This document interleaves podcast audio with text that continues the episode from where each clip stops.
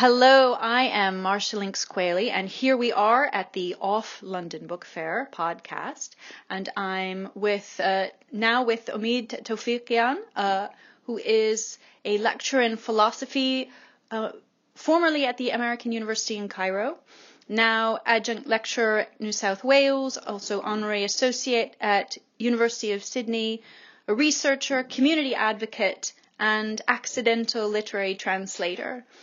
He's the author of Myth and Philosophy in Platonic Dialogues and translator of Behrouz Boochani's multi award winning book, No Friend But the Mountains Writing from Manus Prison, and co editor of Refugee Filmmaking, Alphaville Journal of Film and Screen Media. And just wanted to start out by you reading from, from your translation to sort of set the tone. First of all, thanks for having me. Yes, thank you. This uh, passage is from chapter 7 in um, No Friend But the Mountains. Now, I should mention that at a certain point, the passage moves from prose to verse. Okay. So I'll give a little signal when that happens, so the reader knows that Yes. we're that switching format. On some days, when the clouds are thinner than usual, or the sky is filled with only sparse pockets of cloud, the heat in the tunnel reaches temperatures that could cook a human body. Prisoners are like pieces of meat in a metal pressure cooker. During the day, almost no one dares sleep or lie down on their beds inside the tunnel. No one even feels like sitting down inside because every second spent in there means experiencing heat that sears eyeballs. There is an alternative. The prisoners find sanctuary under a single old tree with wide leaves that stand that stands between the dining area and the small room erected for no clear purpose at the top of the compound. This thick tree generously spreads its branches across the whole area. Like the cool shade of an umbrella, it comforts many of the distressed men from the tunnel. The shaded space is filled with plastic chairs. The prisoners sit there, leaning back on the chairs. Move to verse. Killing time involves a simple trick. Reach out and hold another sunset, another one of the thousand color Manusian sunsets. Then reach out and hold another night, another one of the dark island nights. A futile cycle, night and day revolving under the shade of an old tree. Back to prose. In some periods during the middle of the day, not even a bit of water bearing tropical cloud emerges in the sky. The temperature reaches its peak.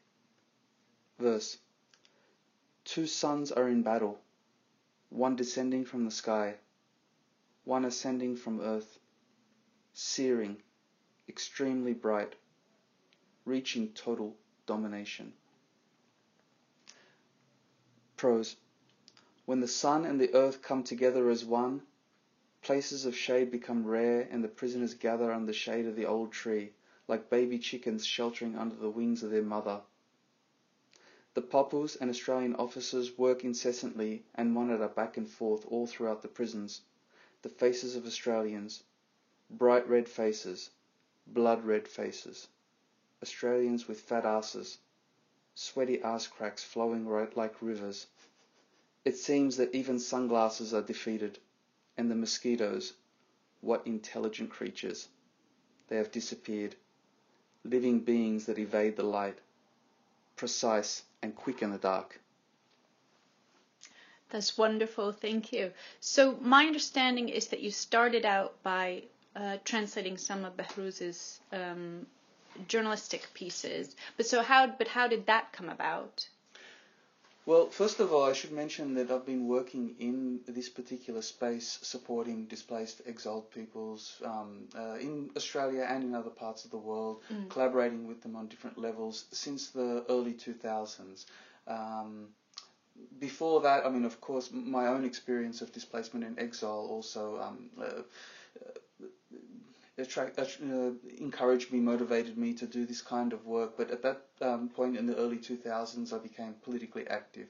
And it was only at the beginning of 2016 that I read one of Behrouz's articles, translated by his first translator, Moones Mansoubi, who lives in Sydney.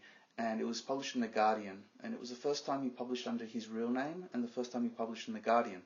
So when I read that article through the networks that I was involved in, that was it was shared on social media, um, I thought, why don't I know about this person? Why isn't he a central part of the, the discussion? How come he's not more uh, better known? Right. Uh, and uh, at that point, I thought that I'd uh, find him online, and uh, I found his Facebook um, page or his Facebook account. I sent him a message, and uh, at the beginning of 2016, phones were contraband and the reception was awful in the prison. Uh, it was they were extremely remote, and uh, he also he wasn't opening up a lot of messages from people he didn't know. But I got lucky. He opened up mine. Mm. We started a conversation. We moved from uh, Facebook to WhatsApp, and I started translating journalism. And then later, uh, in 2016, at the end, we I started on the book, and the rest is history. Right. And where were you living at the time? At that time I was in Sydney. Okay. And it was around the middle of 2017, just I think August 2017, that I moved to Cairo. Okay. So the translation of the book uh, was partly in, done partly in Sydney, partly in Cairo, and also partly in on Manus Island when I went to visit Behrouz. Right. I mean, the so the way you describe it in in pieces that I've read about it, it seems um, like a much more of a collaborative process, a co-authoring process, almost of this experimental translation versus uh, the translator working on a on a text. It may seem that way, but uh, I think it's, it's really important to define um, this. Even though it's a collaborative project, there's definitely an author mm. and there's definitely a translator. That that's okay. um, so there. Uh, and it's so difficult to and so complex to, to explain this uh, particular collaborative work that it often it, it blurs those categories, right. blurs, blurs those um, uh, those roles. So Behrouz wrote the whole book on WhatsApp right. by text message, and he sent those text messages to um, Moones Mansoubi, and um, so he was uh, writing it from the very first phase of the, the, uh, his incarceration on Manus Island within the first few months when he got a contraband phone smuggled in. So he uh, he sent the messages ranging from about one paragraph to two pages to Moones Mansoubi, and based on his instructions, she would put these passages into chapters. And so when I came onto the project, uh, she Behrouz had written about 30% of the book, so mm. the early chapters, and Munis emailed me PDFs of those chapters. So when I received those, I was looking at every chapter, which was one long text message. Right. Wow. And so I had to edit and translate at the same time. And I guess this is where the confusion comes about in right. terms of, uh, you know, what kind of collaboration took place. So um, he had written the whole chapter. I was translating, um, but while I was translating, he was sending me uh, messages directly asking me to add particular passages in different parts of the chapters. So then they became even more complex and there were more layers. And then we were talking on a daily basis, and um, sometimes we'd talk for a long period about one word or one sentence or one section. And so that ended up changing. And we never made these changes to the original Farsi. We only made them to the I translation. See. So it gets even more confusing and harder to explain. Right. So the original ends up being different from the English translation, but both his products. Exactly, exactly. And while I was translating the early chapters, he was writing the middle chapters. Mm. Then while I was translating the middle chapters, he was writing the last chapters. And the final chapter, chapter 12, is really interesting because he was writing that while the prison was under siege for 23 days. So he'd started it before he couldn't finish it during the siege, obviously, mm. because he was writing a diary. I was translating on a daily basis. Um, you know, the, the situation was extraordinarily horrific. Uh, and then when he was um, uh, forcibly evicted from the original prison and put into newer prisons um, in another part of Manus Island, that's when he finally finished that last chapter. And he didn't send that one to Moones in pieces. That one he wrote completely and then um, sent it to me by text message. So the last chapter has uh, a unique character to it, a unique quality to it. Right. So in two different places, I um, so I just have to admit that my sort of uh, when I imagine a philosophy professor, it is not somebody engaged in work with refugees or literary translation mm. or I guess anything about mm. the contemporary world. Mm-hmm, mm-hmm. So this is very wrong of me. And uh, I, I, should I should mention though I think you're you're actually right. Uh, I, am very much on the fringes okay. of uh, of academia and especially in philosophy. So uh, I see myself in many ways as a counter philosophy, a, okay. a, a counter philosopher. Okay, um, because I I mean I, I was interested in um, how philosophy informs uh, your process both with work with refugees and the debordering and with literary translation. I saw in two different places you called it a form of shared philosophical activity. Yeah. And I guess I wanted to know what does that mean? Okay, yeah, that's a very good question. I think one of the things that connected me with Behrouz, and um, even though I've been working with um, other refugees, um, other migrants who were involved in intellectual and creative work, there was something about Behrouz's work that uh, really connected with me and, and drew me in in a, in a way that I'd never experienced before. And I think it was the, the multi layers of meaning associated with his work uh, and the way that his his vision, his his way of being, his way of thinking, um, w- was in itself a debordering practice. I identified it as a okay. debordering practice. So he, he blurs the boundaries between uh, literature, um, theoretical work, intellectual work, um, artistic work, um, myth and folklore and history and um, even uh, I think some a lot of his work I, I could describe as psychoanalytic examinations of mm. you know the human condition. And so there's there's so much in Behrouz's work that overlaps and blurs boundaries. And in fact uh, I call his work in many respects especially his literature uh, an, an anti-genre. And so when I was working with him and uh, as we were uh, working towards one particular goal, uh, we, we started to understand each other a lot better our um, uh, understanding or our um, notion of um, political action and transformation uh, really started to merge in important ways. I saw what we were doing as a shared philosophical activity because in in philosophy there's um, uh, interesting discussions, interesting work done on um, multiple identities, one body, multiple selves. Right. Uh, whereas here in this case, what I was seeing between Behrouz and, and myself, and, and also other people that we were working in conjunction with, was many bodies, one mind. Mm-hmm. So there was kind of a shared um, or a collective intentionality, uh, a right. shared agency, uh, and I think this particular project opens up new questions and uh, philosophical questions. I mean, on top of all of the other political, literary, um, intellectual issues, it, it says uh, some interesting things about um, about philosophy and, and opens up new, uh, I guess. Uh, philosophical subjects or philosophical um, themes that can be uh, expanded. And, uh, and I think at, at, this point we see an interesting connection between lived experience, activism, and philosophical work. I w- so I was also reading this, um, the refugee filmmaking, uh, and in your introduction, you, when you talk about how we deborder, mm-hmm. you were talking about how centering writers and artists impacted by border violence, and I just wanted to know what what are some of the ways that people working in literature uh, can move towards debordering? What are some of better practices and worse practices? Well, maybe I'll start by giving an example of um, the early period um, when I was working with Behrouz. He uh, was writing amazing journalism. Uh, he was reporting from inside the detention center. He was um, uh, he was analyzing the prison system, and uh, he was uh, developing this uh, really astute, really profound insight into the way that state violence works. Um, however, for many years there was no infrastructure, no capacity, and also maybe no tradition or culture within Australian media mm. to accommodate what Behrouz was doing. First of all, it was extraordinarily hard for him to find translators.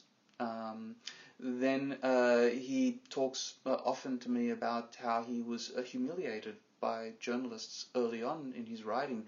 They didn't consider him a journalist. He he couldn't break through this stereotype of a refugee, someone who's Right. passive, maybe um, uh, weak, broken, um, inept. Um, you know, he was always uh, uh, being interpreted in terms of deficit. Right, and Um, they're there to tell his story. Yeah, Right. exactly. And so for a long time, he was actually the writing that he was doing, the reporting that he was doing, was uh, referred to by other journalists, uh, and uh, uh, he was um, acknowledged as an unidentified source. Wow. And even when he wanted, to, he found a translator and wanted to publish his work in media or uh, media outlets, uh, he was told in, on, on a number of occasions that we can't publish this. This is this is not good enough. You know, and and it was the Guardian that really gave him his first opportunity, major opportunity Mm. to show what he's capable of. And but still, I think it was around three years before it really he really started to gather a, a network of people around him and really start to get the attention that he deserves. And it's I have to say it wasn't until the 23 day siege when he um, was writing those uh, diary entries and Right, I and remember those. yeah, published in the Guardian as well, and also his work in the Saturday paper. Mm. Um, so that really sort of launched him um, into a completely new sphere, and uh, and uh, he acquired a really uh, special um, and larger uh, readership. But of course, the book coming out was phenomenal, but also uh, winning the award, the Victorian Prize for Literature. I, I guess I'm explaining all of this to say that. Do we have the right kind of infrastructure? Do we have the right kind of networks? Do, is there the right vision within supporters of, for refugees to actually allow for these kinds of voices, these kinds of insights to come in and actually lead, to make decisions, to teach us about what state violence is about, what we, what the state is capable of, uh, and what kind of mechanisms of control and domination and subjugation are being uh, experimented uh, with on, on people who are considered non-citizens, undesirable, because this then impacts the citizen. You know, this, there is a relationship between the border and uh, the citizen. Right, absolutely. If not now, later. Exactly. So some of the things there needed to be more. There need to be more translators who can who can translate his work, but then also sort of also like a mindset change. Absolutely. I think, and uh, what I said um, earlier about uh, uh, the kind of perception or the stereotype of a refugee as passive, uh, broken, weak, needy. Um, y- y- the refugees always, uh, you know, the definition or the understanding of a refugee is always in contrast to the citizen. Um, and uh, and that is determined by this kind of deficit surplus dichotomy. So the refugee is always seen as someone who's going to be a drain, someone who is Right. going to need extra assistance. Uh, which I mean, of course, it's true. uh, But we all need uh, uh, assistance. We all need support in different ways. Uh, and uh, I think this particular perception of refugees uh, uh, undermines the fact that they can contribute something that we'll never be able to acquire because of our citizen pri- privilege. Right. So um, I, I also wanted to ask about how you talked about this absolute or radical openness uh, as part of the experimental process of translating it and h- how you intended to bring that into your future work as well. Sort of what that meant for the process of, of creating this work and what future projects you're looking at. One of the things that I've been influenced by in my philosophical work is um, research in social epistemology, particularly uh, an area called epistemic injustice. Mm-hmm. So, uh, in epistemic injustice, there are a range of different forms of oppression. Uh, one of them is regarding testimony. Uh, so, the way that testimonies are interpreted, the way they're um, evaluated, the way that they're uh, used, or the way they're um, uh, they, they're compounded with other forms of um, uh, speech acts. Um, the other one is, is what's called hermeneutical injustice, where uh, in this case you don't need a perpetrator and a victim. It's uh, it's structural. The problem is structural, and there are a range of other forms of epistemic injustice, but these two are the um, I guess the the better known forms of um, uh, epistemic injustice. Now, in terms of radical openness, I think um, one of them needs to be about how we engage, how we understand, how we incorporate testimonies. Um, it, it's, it's remarkable that uh, journalists will write about what's happening in detention centres, the kind of violence that takes place, only when there's a particular kind of evidence provided. Mm. Whereas refugees have been giving testimonies about what they go through for years and years, but that's not considered legitimate evidence. Um, it's you know it, it, it's it's it seems like only when a particular kind of um, study is done or a particular uh, I guess news outlet um, uh, releases uh, releases information. It's only at that point that suddenly people maybe unconsciously or subconsciously really start to take this seriously and consider it as you know a contribution to knowledge. Right, Whereas right. We don't have the kind of uh, uh, the appreciation of the knowledge that is embodied in the um, uh, in the refugee who is within the, the detention center, who is contained, incarcerated, and subject to systematic torture, which is another important point. Behrouz has been talking about what's happening in these spaces for a long time as systematic torture, but even people who um, are sympathetic towards refugees and supportive of refugees um, were really unsure exactly what he meant by that and whether it was the right way to describe right. what was happening to people right. in those sites. Uh, and I think a lot of this has to do with um, testimonial injustice.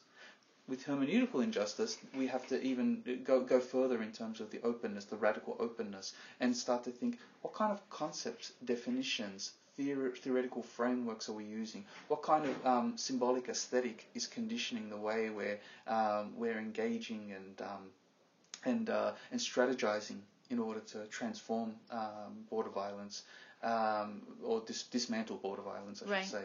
So, um, so in that respect, we, we need to think about the, the structures and the conditions that create knowledge, uh, allow for knowledge, and de- determine uh, what is considered uh, valid and invalid. So, um, yeah, this kind of radical openness requires, I, I guess, a, really a, a, a, um, a transformation on so many different levels intellectually, artistically, socially, politically, economically, and uh, but it, it, fundamentally comes down to the way knowledge is produced and what is considered knowledge. Mm. And so, what are you working on to, to sort of wrap up? What are you working on now? At the moment, um, I'm planning on a, a book about the translation of the book. Oh, fantastic! Yeah, thank you. Um, I realize that every time I have uh, engaged in interviews or Mm. seminars or conferences, uh, I can never quite explain sufficiently uh, Right. what it took to make this book, and and again re- leading to some Right. of the confusions about is this co-authorship or is it um, uh, what kind of collaborative work is it? What role did you play? Who else was involved? Right. What do you mean by shared philosophical activity? I can never explain that Mm. sufficiently. It's, it's, it's, there's always gaps in my uh, account. Uh, so I think that, uh, and also the fact that the, the book is part of like a longer um, project, uh, which goes back to when I first met Behrouz. Even before I met Behrouz, the work I was doing with other displaced and exiled peoples, and you know, even going back to the stories that I heard growing up uh, uh, about family members and friends who were in these sorts of conditions. So all of these played a major role in the translation of the book.